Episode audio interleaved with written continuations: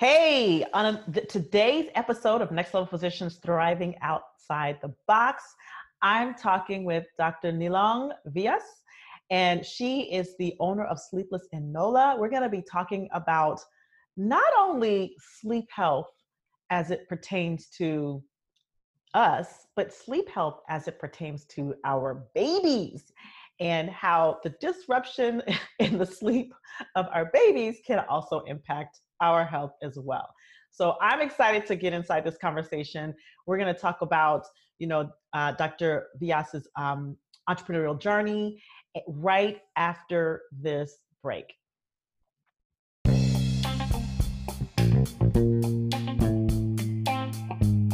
Welcome back, Tribe. You are listening to Next Level Physicians Thriving Outside the Box, where we invite doctors, dentists, and medical entrepreneurs who are breaking the mold, stepping outside the box as entrepreneurs, and practicing on their terms to share their journey, wisdom, and their inspiration with the world.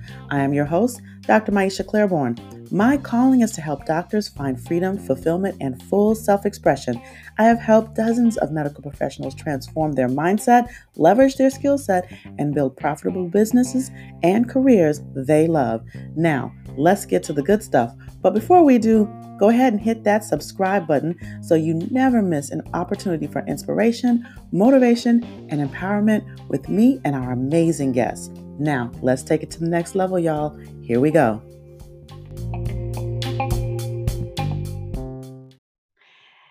Y'all, we're back with Next Level Physicians Thriving Outside the Box, and I am excited to have this conversation with Dr. Nilong Vyas because you know, before we we talked beforehand. I always talk with my guests beforehand to kind of get a feel for, you know, we get a feel for each other's energies and the conversation that we want to have. And she talks about one of my favorite things, which is sleep, and especially sleep in the babies.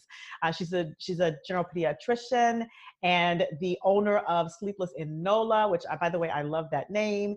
And um, I'm excited to hear not only about her entrepreneurial journey to create this, but also what it's all about and the importance uh, and how we, especially mommies in the house, mommies in the house, can really help our babies and children to sleep better. So, welcome, welcome to the show, Dr. Nilong. Thank you. Thank you so much for having me in this time of a global pandemic. Yes, actually, it's more important to talk about sleep. yes so so you know it is important to talk about sleep in so many different ways and before we jump into that i really because you know we all are physicians who have stepped outside the box that's what this show is about who have taken this journey and it's not an easy journey it really isn't and so i want them to know what your journey has been like um, for you and how you even got into this. Give people some inspiration sure. So for me, my journey in medicine started in 2004 when I graduated from med school um, at LSU here in New Orleans, and I did my pediatric pediatric residency at Children's Hospital. And I then went to private practice um, and was in private practice for seven years. Mm.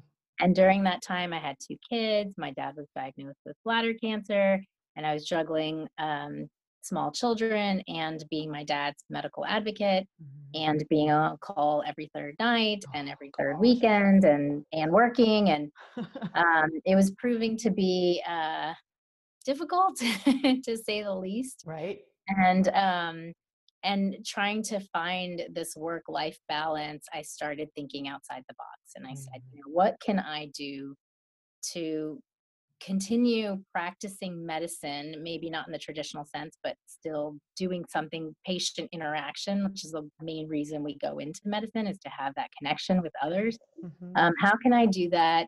Follow something I'm passionate about, still have time to take care of my kids and my dad and myself and my husband and my house. And we're building a house in the in, during the midst of all that too.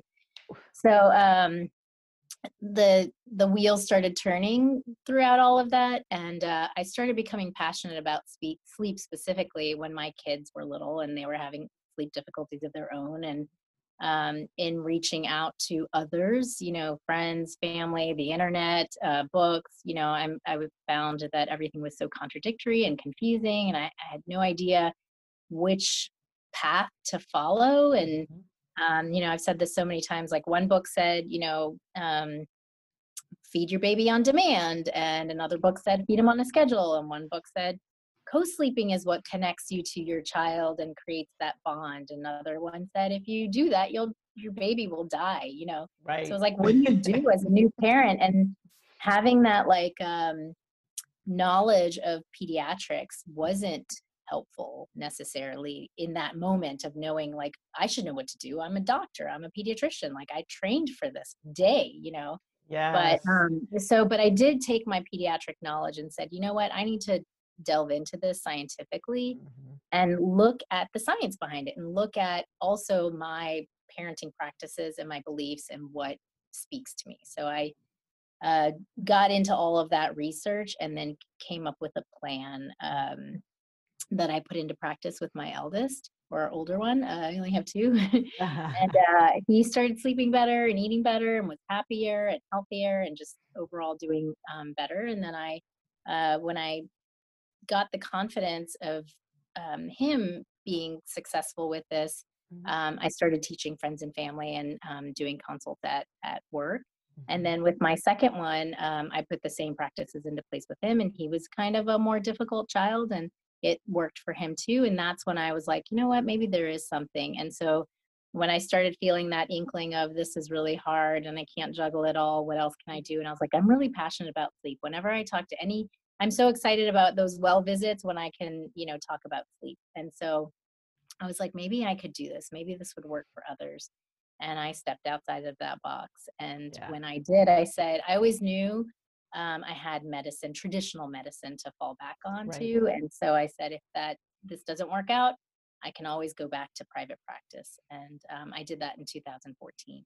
Nice, nice.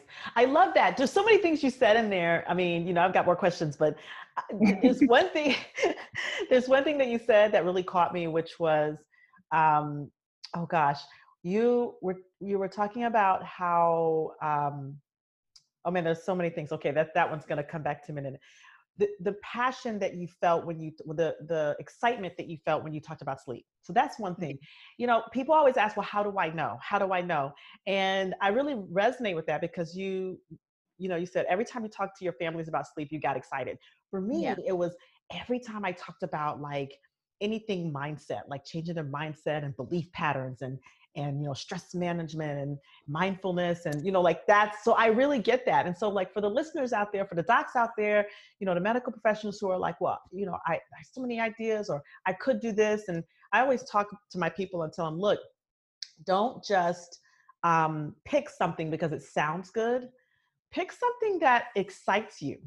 And I love that you really talked about that and displayed that because, you know, and if you and if you don't have a clue, think about, and I always ask this question, think about when you're in the office of the patient, when you're in your workspace, when you're doing what you're doing as a doc, what is it that you get most excited about your job?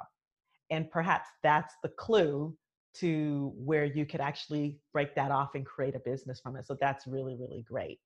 Um, yeah. I used to do these prenatal visits. Um, uh-huh. And during then that's when i was like make sure you you know even like the, the their baby wasn't even born yet and i was like make sure you know blah blah blah blah about sleep and so um, i think there was even a patient like then they um, decided to have me as their pediatrician and when they came back to the um, in- initial like one week or uh, well visit Mhm. um, we we talked about sleep and i remember them saying you're really passionate about sleep like that's really something you you're um you get excited about and i was Mhm. like i am that is something i get excited about that is a clue. That is a clue. Yeah, and and I also love too, and I say this all the time. Like when if there's a problem, like there's a problem that you have that you solve for yourself. Sometimes if you're not the only person that's having that problem, and I know as physicians, and I've talked to even my own personal clients who you know part of their issue with getting their work done as in their entrepreneurship is that their kids are staying up till 8 9 10 o'clock at night and they can't they can't actually you know they don't know how to train them or how to put them down at a particular time. So this is an issue amongst our community as well and there is so much different information out there. And i remember we talked about you know, I'm, I'm coining it sleep shame, co-sleeping shame, you know, like, you know, when my son was born and I had a C-section and, you know, the, the, the baby was, he was not a light baby. And so, you know, it's like he, I slept with him, you know, I was like, look, he's the boob's here and he's right here with the boob and he's sleeping and I'm sleeping, you know? Yeah. Not just, and I forget, I was always nervous to say it out loud, to talk to other mm-hmm. doctors about it because I felt like I would be shamed. And so there are so many different points of view, and there's different, you know, um, recommendations and things like that. And to have someone like you who can uh, really, you can personally consult with to, to say, okay, this is what works for you. And one thing works for one child, and one thing may work for another child, but it's all about personalization and I think that's also a great thing about what you've done is that you've personalized your service. Yeah, it's so hard. I mean, you know, there's a, a hundred books out there, if not more. And I tell parents, you know, what I'm telling you isn't anything earth shattering. Yes, I did all the research and kind of figured out things that, you know, worked and and combined it together to make make a program, but it's nothing life shattering. But getting it to apply to you and your situation if you have just one child or if you have three children and you know depending on your work schedule and your partner's work schedule um, you know other caregivers grandparents are the worst are the caregivers most parents are like, oh yeah, my my mom is the babysitter during yes. the day, yes. and she doesn't listen to anything we say, and so she holds the baby and rocks them to sleep, and then we come home and we try to do something different, and the baby's not having it. So right, right, um, you know, to get everybody on the same page, um, you can't find that information in a book. Yeah, tailored to your specific situation. Absolutely. It's so funny because I just totally relate to the parent thing. My mom did, she, she, um, bless her, stayed with me the first year of my son's life so that, uh, you know, he could stay home. And yeah, we, we had, we went some rounds. we went some rounds because I'd be like, she'd be like, well, why are you doing it this way? And I'd be like, look, you raised me, but this is my kid, my kid, and I'm going to do it my way. you know? and finally she got on board and, you know, we were, we were in harmony but man that's that can be a, a challenge speaking of parents let's talk about like the whole act of transitioning out of traditional medicine what was that like for you what was that experience like for you it was tough it was tough because you know you have you're preconditioned with all mm-hmm. these ideas in your head of what's the right thing you know and most of the um, input that i was receiving when i brought this idea to friends and family was but you went to medical school and you spent all this time and money and energy becoming a doctor and you're not no longer being a doctor. And so um, to do this business you know or to this uh, start this company. And i'm like it's yes it's not traditional doctoring in the traditional sense but i'm still meeting with families giving them advice teaching them what to do and that's a lot of what doctoring it is it's mm-hmm. not just prescribing medication it's changing um, behavioral modif- mm-hmm. you know modifying behaviors mm-hmm. and so um, that was really hard to kind of get over um, to like take that those naysayers and you know make sure they didn't infiltrate my brain. Yeah. You know, it, was, it was hard to, you know, kind of push that out. But ultimately, I had to keep telling myself, this is what's going to make me happier. Um, I feel like I am still doctoring. I still feel like it wasn't a waste um, to, to do what I did. And, um, you know, I always have that to fall back on if it doesn't work out, but this is what I want to do. And it was difficult, but um, when I started becoming more successful, I felt like I did have to prove to everyone, look, see, I got more another consultation. Mm-hmm. See, look, I'm I'm um, being asked to be a speaker here. See, mm-hmm. look, you know. Mm-hmm. Um, but after a while, I'm I've gotten to the point where I I know I'm successful and I yeah. don't have to prove it to anybody anymore. Yeah. Um, every now and then those little doubts kind of creep in, but for the most part, I'm able to um, put that to the side. You know, and this is really interesting because I preach this all the time, so it's nice to hear it from another entrepreneur. So you've been doing this since 2014, and um, so that's you know we're six years in, and you yeah. st- and and sometimes it still creeps up on you, right? And I tell people that all the time. People are like, "Well, how do you overcome? How do you overcome imposter syndrome?" And it's like, well, every time I release a new product, every time I release a new program, every time I do something new, it just creeps up. But I think after a period of time of you knowing that you make an impact, knowing that you're good at what you do, knowing that you can be successful, you know, prove it, having proven that to yourself, that it it comes and it goes. Yes. So it's it's fleeting. It doesn't linger. It doesn't linger as long. Yeah. Yeah. So you know, it's an interesting thing for you know our our our um, docpreneurs and our, our medical entrepreneurs to hear coming from more than one person because I feel like um, I'm always saying it, and it's been a while since I've heard someone else say it. So it's it's it's it's a nice reinforcement there. Um, I love what you said about because this is sort of my thinking as well. Um, if I wasn't successful, I would always have something to fall back on. And that's it could be a double-edged sword, right? Because the, on the one hand, you yes. Can, you're sort of it could impede you from going all in, right? Um, or at the but on the other hand, it gives you that initial like confidence to to try it. Like, well, you know, worst case scenario, I'll I'll go back to being a doctor. Not like that's bad or anything, but like worst case scenario, you know, yes. I always have my clinical background, which is one of the unique things about our profession that I that I like I said I think can be a double-edged sword. Because I know for myself, I had to, in order to create the circumstance where I was full-time as a coach, um, remove the capacity for me to go back to being a doctor. I mean, not like back as in like but you know what I mean, right? Yeah. Like to go back to that traditional clinical practice. And what it looked like for me was selling my practice. And so I, I created a sell date and it forced me to go so all in because I knew that I would have to replace that income. And I also knew that I was not going back to doing traditional medicine because I was, my practice was integrative. And I knew that I absolutely could not go back and do that or I'd be miserable. Yeah. So then it, it was removing that backup plan in order for me to go all in. Yeah. And that happened to me. I had an opportunity a few months ago to go back to private practice. Um, a friend was like, listen, do you want to just work part time, just a few hours, whenever you want? It can be flexible.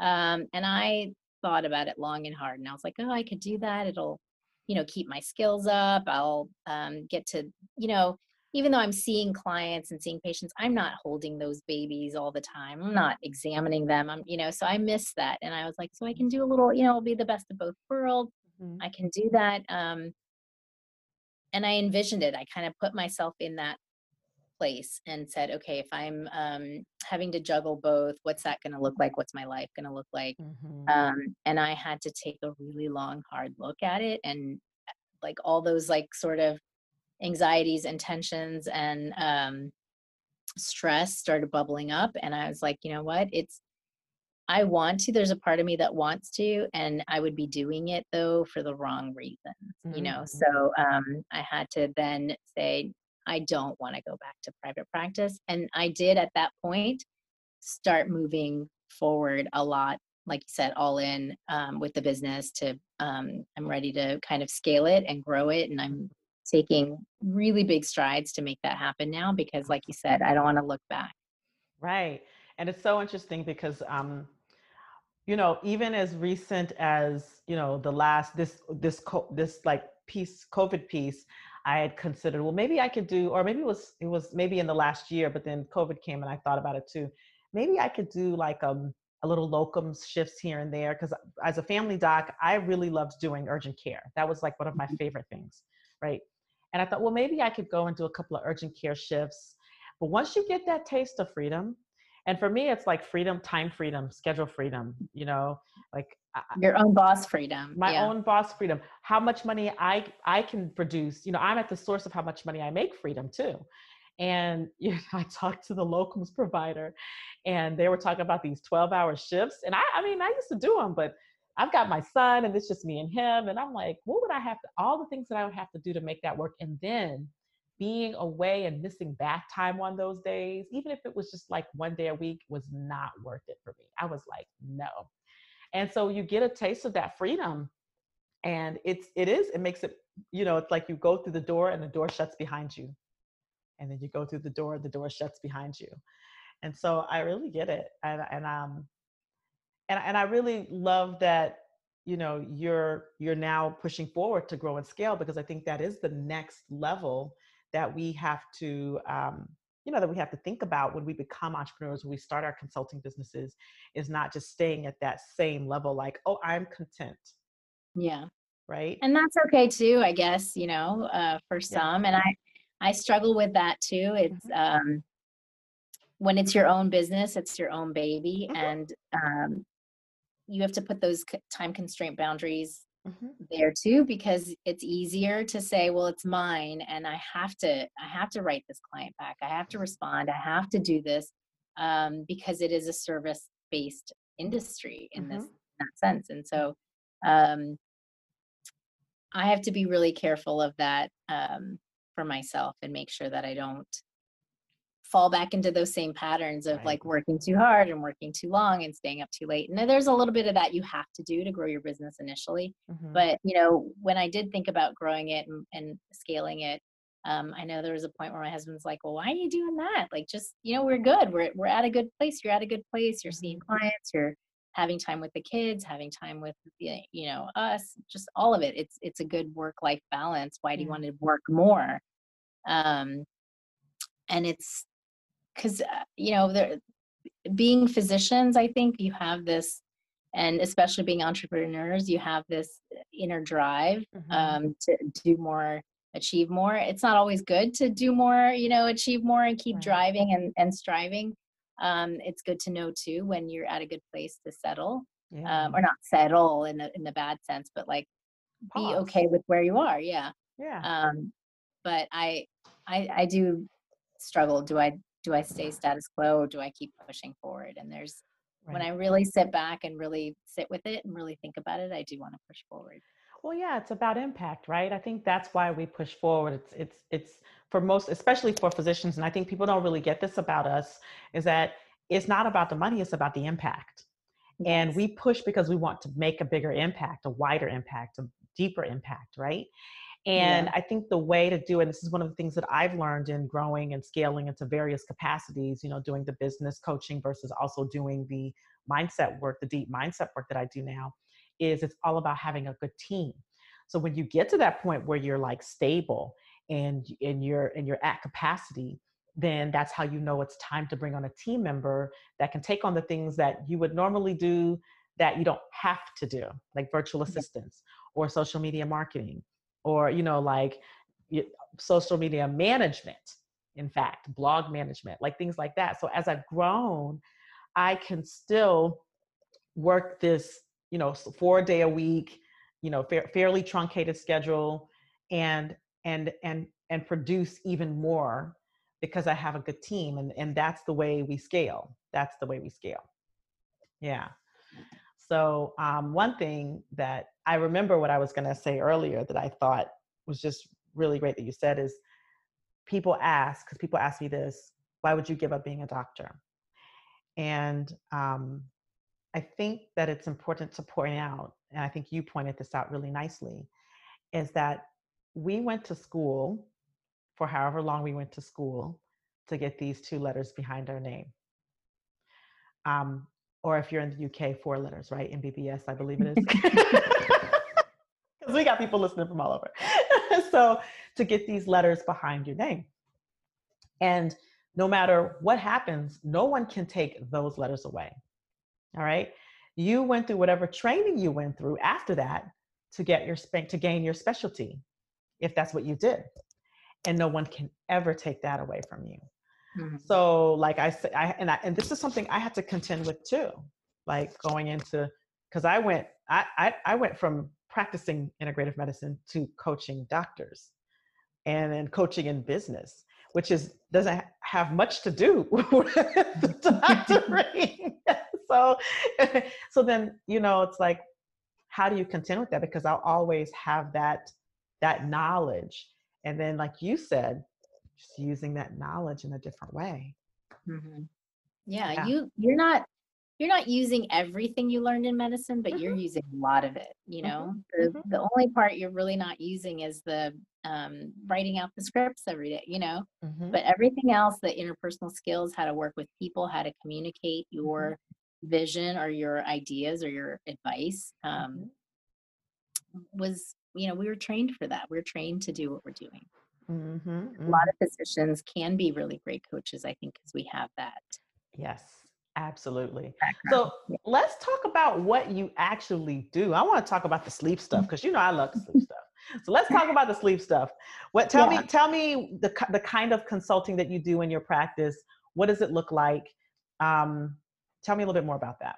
Yeah, so I'm teaching parents how to get their kids sleeping through the night in a gentle and safe manner. Yes. So, um, so when parents identify that they have a problem, they reach out. Um, they go to the website and make a free 15 minute call, and we chat about what specifically is going on and which way I can help them the most. There's, um, you know, just a simple one hour consultation or a full like three hour consultation with a written sleep plan and 6 weeks of um, email support and implementation assistance, like, you know, the whole kit and caboodle. So, um, depending on where they are and which, um, where their children are and what sort of problems they're having, I'll determine what um, plan or package would be best for them to achieve their goals of getting their child falling asleep independently, sleeping through the night, falling asleep for naps, and taking the required amount of naps they need. A lot of parents are not offering the naps to their kids as as many as they need developmentally for their age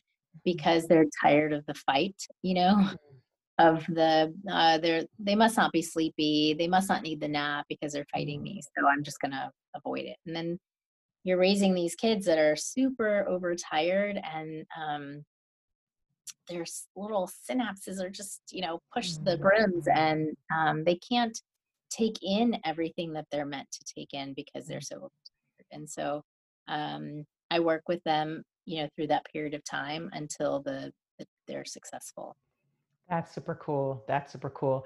and it's yeah the, the goal is to do it in a gentle manner you Yeah. know to work on um, establishing a good foundation for sleep um, Mm. and looking at uh, for toddlers like behavior discipline Mm-hmm. and um, eating habits and patterns and for little kids their eating habits and patterns and um, behavior and discipline in the way the parents respond to them because Mhm. obviously you're not putting a four month old in timeout but it they're they're still responding to your verbal cues and Yeah. your um, you know physical cues so uh, teaching the parents what to do and how to respond to them so that they're setting up a good foundation hmm Very, very cool. Yeah. Um, I think that I think I shared this with you. I wish that I had known you back when my son was um, learning to sleep through the night because uh, we didn't. I didn't get a full night's sleep for the first 15 months of his life, and uh, you know there were some times when we got close.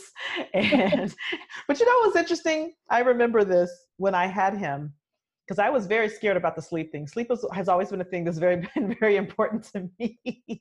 and I said, okay. When I remember bringing him home and thinking to myself, all right, because I had read some children don't sleep the, through the night, especially breastfed children don't sleep the night until they're about a year when you're weaning them off. And so I said, okay, one year of no sleep, I can handle it. it's like residency, right? It's like three years of residency, I can handle it. Four years of med school, I can handle it. One year of sleep, I can handle it. Of, of no sleep, right? But um, but yeah, I would, you know, what you do is so valuable, and especially I think to mom docs. Are there any? What are the some of the more common things that you see, problems that you see, or or, or um, challenges that you see, especially in the the you know how they perform, prof- highly high performing professionals that you that you manage that you deal with. um, especially with mom docs. Um, I think because they're out seeing other people's kids or other people and they're busy and they're working and uh, away from their children. And then they come home and the only real quality time that they're having with their kids is overnight. Mhm. Um, and so a lot of mom docs are okay with the multiple overnight wake ups and feeding them or nursing them um, because they're like, this is my time with them. I've been gone all day. And so I'm okay with my kid waking up once or twice um, overnight. But I usually get the calls from them when that one or two times becomes four or five times, you know, um, because the kid doesn't know, well, this time is okay for me to wake up and nurse and, you know, um, and then this time it's not okay. And so uh, they're like, well, you helped me here, so you got to help me here. And then the one or Mhm. two wake ups becomes five or six wake ups, and uh, it gets difficult to have to go back to work and actually function in Mm-hmm. the job, you know, doing whatever it is uh, that they're doing. A lot of surgeon moms, you know, waking up at the crack of dawn, having to perform surgery or anesthesia. Um, uh, or whatever specialty it is, it's difficult with with um, decreased sleep, but they're pushing themselves harder and harder because that's their only time. Mhm. So um, I feel for them, but I always counsel them that uh, you're doing better by your child if you allow them to sleep the, the 12 hours straight through the night, 10 hours straight through the night. You sleep your 10 or 12 hours straight through the night as well, or eight or nine. Um, and then the time you do have with your child is going to be a lot more meaningful and they're going to be better rested and they're going to be able to interact with you in a better way because um, they're better rested. And so um, I try to, you know, and because there's so much emotion and um, feelings sort of tied up in all of that, Mhm. I that's why I offer a more gradual sort of option to work on the foundation of sleep, the foundation of eating well, and working to gradually eliminate those associations so that it doesn't feel like it's a lot more stress for the parent as well as the child. Yeah. Is is there is there a thing, and I just thought about this, you know, is there a thing that um, pe- parents do that you, you see parents doing that is like a, oh my gosh, let's not do that one? Is there one thing that you see commonly done that's kind of like a, ooh? You know? Um, I just wonder, you know. mostly the the thing that the the where the significant amount of sleep issues come from is because the parents are the child's crutch the parents are the thing that the child needs to go to sleep so whether it's like rocking them to sleep nursing them to sleep feeding them a bottle to sleep holding them to sleep pacing them to sleep whatever it is whatever act you're doing Mhm. to bouncing them to sleep, you know, on like exercise balls, whatever it is that you're doing to get them to sleep. Um, when they wake up at the end of those sleep cycles, you're going to have to be there to do that same thing to get them back to sleep. And so um, that's the thing that I feel like I tell parents all the time. So it, whatever um, habits or things that you do to the child or for the child are going to be what the child thinks that are supposed to happen. Like they're they're just waking up because it's the end of a sleep cycle. Mhm. They're they're like, well, that's what you did when I went to sleep, so I woke up. So now you got to do that again, you know. So that's that's usually the number one thing that and why parents come to me because the, the the child has all these like interconnected associations of how to get themselves to sleep. So um, and they become dependent on that parent to do the that same thing. So Yeah. Looking back on it, I can say that nursing my child to sleep was the thing. It was Yeah. the thing, it was the one thing that if he was like if he was upset or crying, I could always put him to the boob and he Yeah. would just be like that was our bonding time. And I think that is why I did not sleep for the first 15 months of his life. they they then they think that that's what's supposed to happen, right. you know. And right. and it it's not anybody's fault it's not the parents Yeah. fault and i you know want them to know that because what happens is especially when they're infants and they're crying and you're like well and especially when you're exclusively breastfeeding and you're mm-hmm. like i don't know if there was a gauge you know that was like okay mm-hmm. you're half full or half, half empty you know he's had two ounces or four ounces it would be a lot better but since you don't know and when the child starts crying you're like well it was probably because they didn't feed well enough. They didn't i didn't have enough milk. They Mhm. didn't get enough so let me put them back on the breast.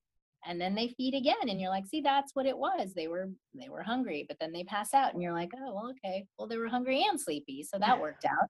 Right. and then you know then they wake up prematurely from that nap probably because they didn't get a really good feed and so then they Mhm. wake up and you put them back to the breast because you're like i don't oh it was probably because i didn't really get a good feed even though it, you looked full you looked Right. happy you looked uh you know milk drunk so i thought you were full but maybe you're not so let me put you to breast again they fall asleep and then the cycle just repeats itself and Mhm. so it it it's just about education right at the end of the day all of the coaching and all of that is just educating parents of what Yeah. to do and what not to do and what to look out for and to know that if you kind of set up that if you get into that habit that's okay it's not your fault it's not the baby's fault it happens um, but just working your way away from that and teaching the child to fall asleep independently without the breast or the bottle or the rocking or the bouncing or the pacing or the you know Mhm, mhm. Okay, so random question about baby crying. And you may already know this, know the you know, know what I'm about to ask you, but there's this woman who was on Oprah who talked about decoding the baby cries. Yeah. And I happened upon her. I think it maybe it was a friend of mine who may have sent me the link to the interview. And I have to say, now I don't maybe I was making this up. I just maybe I I I but I have to say that really helped me in the knowing which thing it was when the baby cried. Yes. Like I literally listened for these distinct cries. Is that yeah. is that a myth or is that real? No, I think it's real. I mean, the babies are born knowing how to communicate. Mm-hmm. We're just not born knowing what that means, you know, mm-hmm. like what, you know, and a lot of times, I mean, intuitive, intuitively, moms know, but we're bombarded with all this other information from friends, family, you know, internet, whatever, mm-hmm. saying, well, uh, your baby can't stay up that late, or your baby can't stay up for that long, or your baby mm-hmm. can't, you know, they have to eat this much, or, you know, mm-hmm. it's, it's all this like confusing stuff so that we lose sort of touch with what the baby is telling you and that's one of my basic principles with this process is to follow the cues follow the cues of the baby and know what they are telling you to do it's not forcing them into a eating schedule or forcing them into a sleeping schedule but developmentally there's guidelines of what they should be doing for eating and what they should be doing for sleeping but if it doesn't fall into that that's okay. Um, we have to trust the child and a lot of my um, uh, principles are based on figuring that, you know, teaching parents how to figure that out so they know what to look for and they can respond appropriately. You know, if the child is, it's easy with a toddler, you know, it's easier with a toddler knowing, like, okay, if they're, you know, pulling at the pantry door they're probably hungry you know um, and and with babies they may root but rooting can mean a lot of things for a, a baby they may just want the breast for suckling or for comfort or you know mm. so um, or sleep or for actual hunger and so decoding all of that and un- unlearning some of the things that parents tend to learn um, so that they can get them on a proper schedule and uh, um, do the right thing for them at the right time Super cool. So you can, as you can see, I love talking about babies and sleep and, and decoding as much as, as you do. I, I just don't know as much as you do about it. and I'm, I'm, I don't need it anymore because my son is five and a half and we are on to other things like yes, being creative around teaching him how, you know, like the reading, the reading space, right? So he's learning how to read and uh, I'm, I'm learning his learning style, which he's a big kinesthetic. And, yes. um, trying to be creative in empowering him to enjoy the learning the read the reading learning process there's that so i love what you're doing around sleep um, and i imagine oh now here's another question i imagine that you know we're talking about babies but i imagine that the sleep this the the sleep issues don't stop with babies no right yeah uh, um, some parents you know, get tired of it earlier and call me when their baby's four months old and they're like, I can't handle this more anymore. I need help. Mm-hmm. Some parents let it go until they're toddlers. Um, and a lot of parents are like, okay, eventually my kid will grow out of this. Or um, they get pregnant with the second and they're like, all right, I can't have a toddler and a newborn not sleeping. Like, mm-hmm. I need help, you know? So um, the, the problems, um, it's not usually if you kind of fix it in the um, infant stage and the early newborn stage and kind of develop good habits you tend to generally do well and if there are issues because of an illness or travel or something like that it's easy enough to fix because they you've laid that good foundation down. Um, the families that call me with kids that are older is, is because they most likely never really had good habits to begin with and now it's just gotten worse and now the kid is vocal and you know more mobile and you know yeah. and now it's more difficult. So it's if you set that and that's why i really encourage parents to um, see me when they're pregnant you know and we we come up with a plan of what to do before the baby's born and then we do like a follow-up graduate like a newborn pro, um, program. And if you set all that up right from the get-go a lot of times you don't have to undo anything mm-hmm. because then the kid just knows and you know instinctively what's supposed to happen um, but it's never too late to start. Um, I think my oldest client was 10 because the parents just assumed it would eventually go away, but it, it didn't. And the older they get, the more these issues sort of get ingrained. You know? Yeah. That's that's really great, and I love that you suggest that mommy see you when they're pregnant, because again, it's all about that preparation. And Yeah. you know, even though I didn't, he, my son never slept through the night until he was 15 months. I think at some point it, I was only waking up once a night, but I did. I felt like empowered to have and I had a friend of mine who who had a, a, a daughter who was maybe just a few months ahead of me. So she had done all this research and she was sending me all these resources and and I was trying all these various things and like the the napping schedules and the the, the, the and, and the, the the the different um swaddle Right. gear. I mean, I had so I had, had so many swaddle gear. I had to like there was a swaddle and then there was the like the, the snuggie swaddle thingy and then it was all Yeah. kind of yeah it's hard to keep up keep up to date with all Oh my that. God. but what I will say is that, you know, one, because of the structure that I kept, um, even though it wasn't, it, you know, I wish I could have had him sleeping through the night earlier. I, I feel like now he's, he's so good with sleep, you know, Yeah. like he goes down, he's five and a half, he goes down at 7.30, you know, he sleep by eight. And then, like I said earlier, I'm a single mom. So then I get that evening time to kind of decompress myself and then he wakes up at seven ish, you know, and so he gets a really good night's sleep, and I get a really good night's sleep. And I know Yeah. moms, my friends who have kids his age, whose kids are staying up till like nine o'clock, 10 o'clock at night. And I'm like, it could not be me. so it is important to have this structure in place earlier than later, you know, like to have this structure in place where, even when you're pregnant so that you can, you know, set a Plan. Mhm. And I think you said something really good earlier. I think we kind of passed over it, but having people on board, having the family on board, having the parents on, the- you know, the parents of the parents on board, you know, having the spouse on board, even the other kids in the house on board. Because I Yeah. think when you make it a family affair, it takes all the pressure and the burden off of mommy because we have a lot of pressure and a lot of burden to make it all work. You know? Yeah, I always say at the consultation to have both uh, parents present. Mhm. And I also say if there's a grandparent that's involved in the care of the child, having them present. Um, any babysitters, caregivers, having them all at the consultation together. And if they can't be, because one caregiver is taking care of the child so that the parents can focus on the consultation, then filling them in and making sure they're on board too, because right. it, it just won't work. And the child, they're smart. They figure it out and they're like, all right, I know that I can do this with mom, but I can't do that with dad. Oh, yeah. Um, or I know I can d- get away with this with grandma. Um, I had a family where they're like, oh, the kid does great when they go to grandma's house. The, the grandma just puts them in the bed, says goodnight, and leaves, and they sleep all night. And usually it's the other way around, you know, that they're they may do fine for the parents, but not so much for the grandparents. But these grandparents were like, you know, we we're down. We we we want our time. Like you know, yeah, right, right. we're old. We got we got to have our time in the evening. Um, so you know, it's just a matter of yeah, getting. It's a collective sort of Yes, uh, group effort to make it work. yes. And these kids are extremely smart because I had the whole incident with my mom. She'd like, oh, we never have a problem putting them to sleep. And then, you know, my son's like, Mommy, can you check on me? you know, like uh, three times. Yeah. So I started saying, No, I cannot check on you until after you go to sleep. Yeah.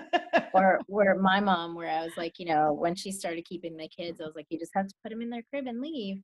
And she's like, yeah, but I want to like snuggle with them. And then, you know, as they got older, she was like, I just have to, I have to lay in there until they're asleep. And why did they go to sleep so easily at your house? I'm like, you created that association. right, right. Because you got to snuggle with them. That's why. Yeah. You, you Oh. wanted it once. They're not going to be like, hey, that happened to me once. I don't want it again. They're going to be like, this is kind of nice. I'm going to Right. make sure I get this every time, I'm you know? milk it for all it's worth. it's like kids are so fun, man. It's just you know, it's fun to see their these their little minds, their little minds tick, right? Well, this has been an amazing conversation, all the way from the entrepreneurial piece to the sleep piece. It's been fun. Uh, we I could we could probably go on and on because I do love this. I do love talking about the kids and and babies and sleep and all of this. But uh, I know you probably got to go and do some work yourself. So I'm going to let you go back to work and uh, get myself back to work as well. But I I just appreciate you coming on and being willing to share, being willing to share your journey and to share a little bit of tips on, you know, what you do. And, and so for all the listeners out there who want to get in touch with you, and that, and, and I imagine you consult nationwide. Is, is that, is yeah. that the case? Yeah, uh, globally, yeah. globally, that's what I'm talking about. You got people from other country because you know this is a global issue, kids and sleep. It is. It is, yeah. so, how can people reach out to you if they want a consultation with you?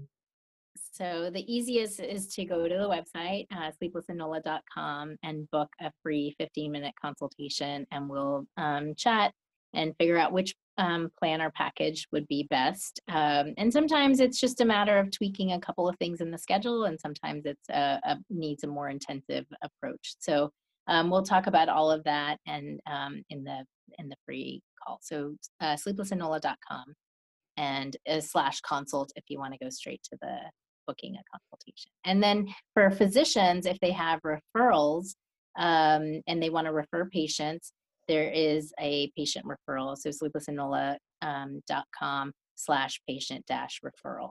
Awesome. Awesome. Okay. We'll make sure we have that in the um, show notes today. All right. So sleeplessinnola.com. If you want to book a consultation, you can do it from there. If you want to, if you're a physician, you have patients, you want to refer them for consultation, you can refer there as well. You can go there as well, and I'll put the backslash links in the in the comment in the notes. Um, how can they follow you on social media?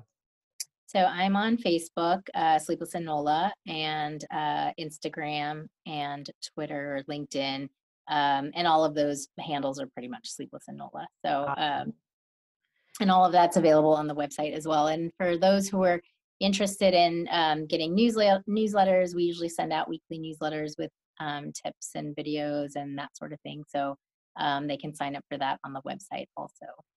Awesome, awesome. And you're on YouTube as well. I am. I, that's a recent uh, thing. Since the um, Leverage and Growth Accelerator group, hey. I decided to uh, go ahead and make that a reality. I mean, I've had videos up and they're all over, like on Facebook or the mm-hmm. newsletter or whatever, but I put it all in one place. And uh, so, yeah, I'm, I'm starting to develop that as well as video content library for uh, families. Um, yeah that's good mm-hmm. that's that's a way and then just you know pop just to pop back over to the entrepreneurial piece again repurposing content because you can download all your videos from facebook and then just up, yeah. you know, upload them to youtube um, if you wanted them to be cleaner you could always have somebody edit them that's what i do but most of the time i just stream live right to youtube and facebook at the same time yeah learning how to edit and do all that is is definitely a process. Right now it's just you, you what you see is what you get. Yeah that's and that's actually the best way because there's that authenticity in there and i think that that's what people really go for. Um there yeah. are circumstances where editing is is is is wise but mo- for the most part i think people like to see see us as we are. So i've mm. learned that and i'm just like you know what? Here i am. So strong word all right, good. So you guys go and check out sleeplessinnola.com. Um, follow Dr. Nilong on all of her social media channels, LinkedIn, Instagram, Facebook. It's all Sleepless in NOLA. That's impeccable branding, by the way. Very good. And um, and and join her on YouTube. Can they search Sleepless in NOLA on YouTube and then find your page? Yep, there you go. Yeah. Just um, put in the search handle Sleepless and nola Thank you so much, uh, Dr. Nilong, for like joining us, for joining me for this conversation. I've had so much fun. I appreciate you. It was great. Thank you so much. You are very welcome. All right, y'all. Um, you heard it here. Thank you so much for listening once again to this episode. I would appreciate if you love what you're listening to, if you dropped a little comment, a little testimonial on whatever platform that you listen to to let other people know that this show is legit. So go ahead and do that. And you know how to find me, drmaiysha.com. But the main star of the show today is Dr. Nilong Vyas, sleeplessinnola.com. So look forward to the next show. Y'all stay safe, wear your masks, um, stay safe, safe in those streets or stay out of the streets. And we'll see you on the next episode. Namaste. Bye.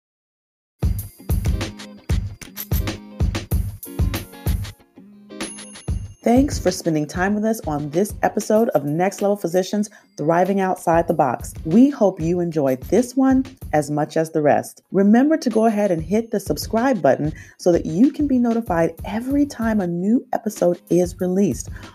It is you, as our listener, who help our podcast to grow. So if you like this podcast, if you enjoy what you're hearing, if you are inspired, we'd really appreciate it if you write a quick review and share it with five of your friends. We want to continue to expand our reach and bring this transformation to all of those doctors and medical professionals out there who are still seeking more autonomy, more freedom, more expression and purpose in their careers and lives. Finally, if you want to learn more about how I can help you as a doctor or medical professional transform your mindset, leverage your skill set, and create a profitable business and career you love by your design, please check out my website, www.drmaiysha.com.